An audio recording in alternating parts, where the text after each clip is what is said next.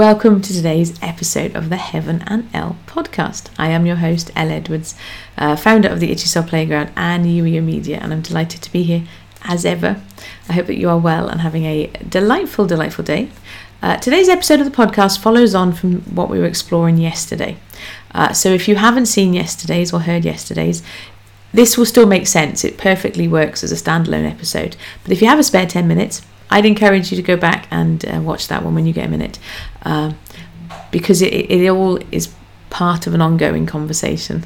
Um, but today we're exploring acts of random kindness um, because it occurred to me. So, yesterday, I will say this bit because it ties in. Yesterday, I shared the story of how um, I was faced with the opportunity to like be really grumpy with another driver or not, and I didn't yay and this thought popped in my head that you know when we when we act in that way it is a um, an, a physical example of, of resisting the the evil enemy devil whatever you language you want to use. But then i had an additional thought which i'm going to share with you and we can explore together.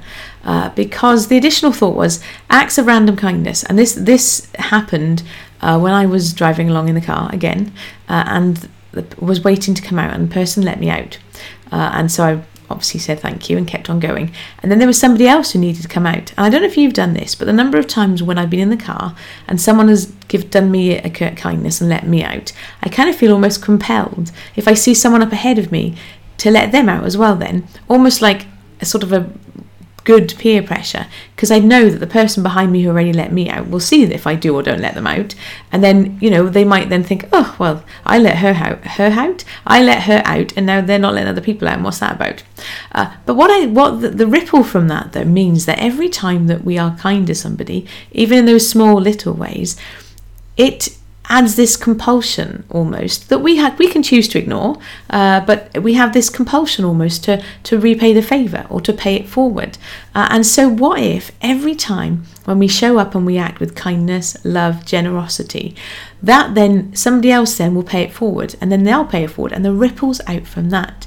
And then the follow-up thought was well actually if as we explored yesterday if everything that is good and lovely and wonderful in this world is a reflection of God and the made in his imageness and the you know all the good the light the wonderful stuff. And if the opposite of that then is is the enemy is the devil is darkness whatever word you want to use what if every time we show up and we show kindness and the ripples from there that's people actually combating and shining light into situations where, where they might not have been there before, even when people don't know it. You know, so you've got people who are acting with kindness and then paying it forward, and they they are in effect helping to spread God's love and that kindness and the light and combat evil and darkness without even knowing it. That kind of blew my mind a little bit. I was like, oh, wow, that's amazing. Because the other thing, then, the follow on thought from there was actually um, I was looking around as I was driving, I think it was yesterday or the day before, and looking around at people and how, you know, we're told in Ephesians that there's the, the battle that we, we, we really wage is not against flesh and blood, it's with the, the, the spiritual forces, the things, the, the unseen things. And I was sort of pondering on that a little bit. It's been a kind of a deep week, can you tell? I was pondering on that a little bit though, and thinking about, well, when we see people, situations, circumstances, whatever that lo- looks like, that's not good. That's, you know, it might not be full blown evil, but it's not kind. It's not nice. It's the opposite of good and lovely and kind and wonderful. It's like those, when those things happen, it's like, you know, score one to, to the devil. But then when all the lovely things happen, when people are delightful, when they show up with love and kindness, that's like, yeah, God wins a point. Not that, not that I think there's some great big scoreboard anywhere. Because then I was reflecting on the fact that actually, if you look around you, the reason why the, the not nice stuff kind of bothers us so much is because it's not the norm. It's not what we were made for. It's not how it's meant to be. And actually, even the people who don't yet let God love them, they can still be kind and loving and wonderful. And all of that makes a difference. And all of it, I believe, plays into to this thing that we call life. And you know, we've shared before this thought that God is really playing the long game. Like if if I was God, technically, however many thousands of years to get from making the world to then Jesus being born, and then the two thousand years we've had since, that really is playing the long game, some. Uh, but like, thankfully, I'm not God, and like He knows what He's doing.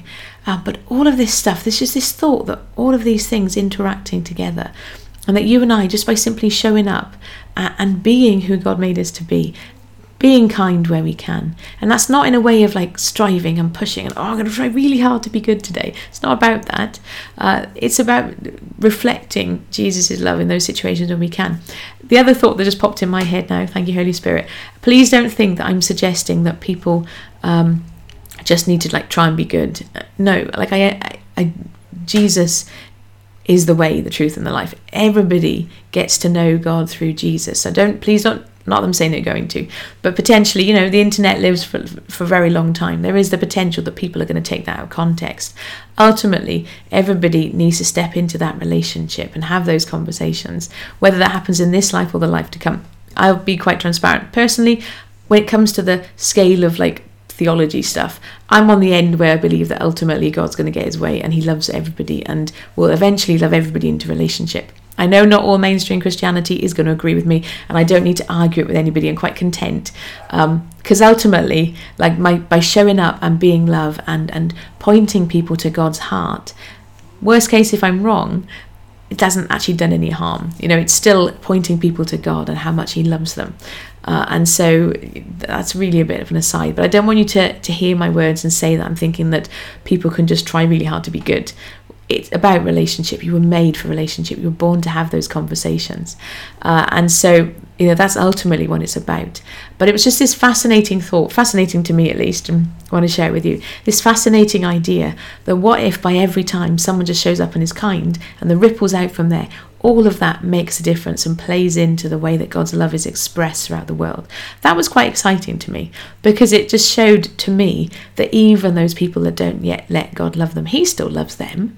You know, He's still whispering to them and, and, and you know, caressing them and, and you know, trying to show him show them his heart. He doesn't change, his love doesn't change.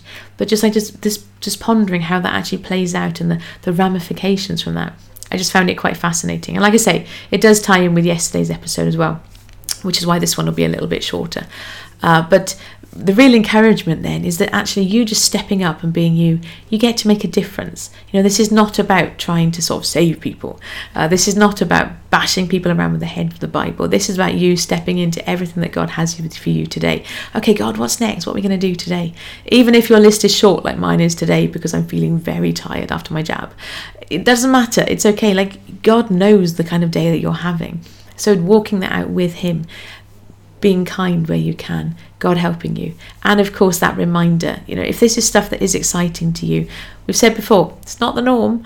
Come and join us in the Itchy Soul Playground where you can have community and you can walk this out in community. We do have our next monthly get together next Wednesday, looking at the calendar, the 30th.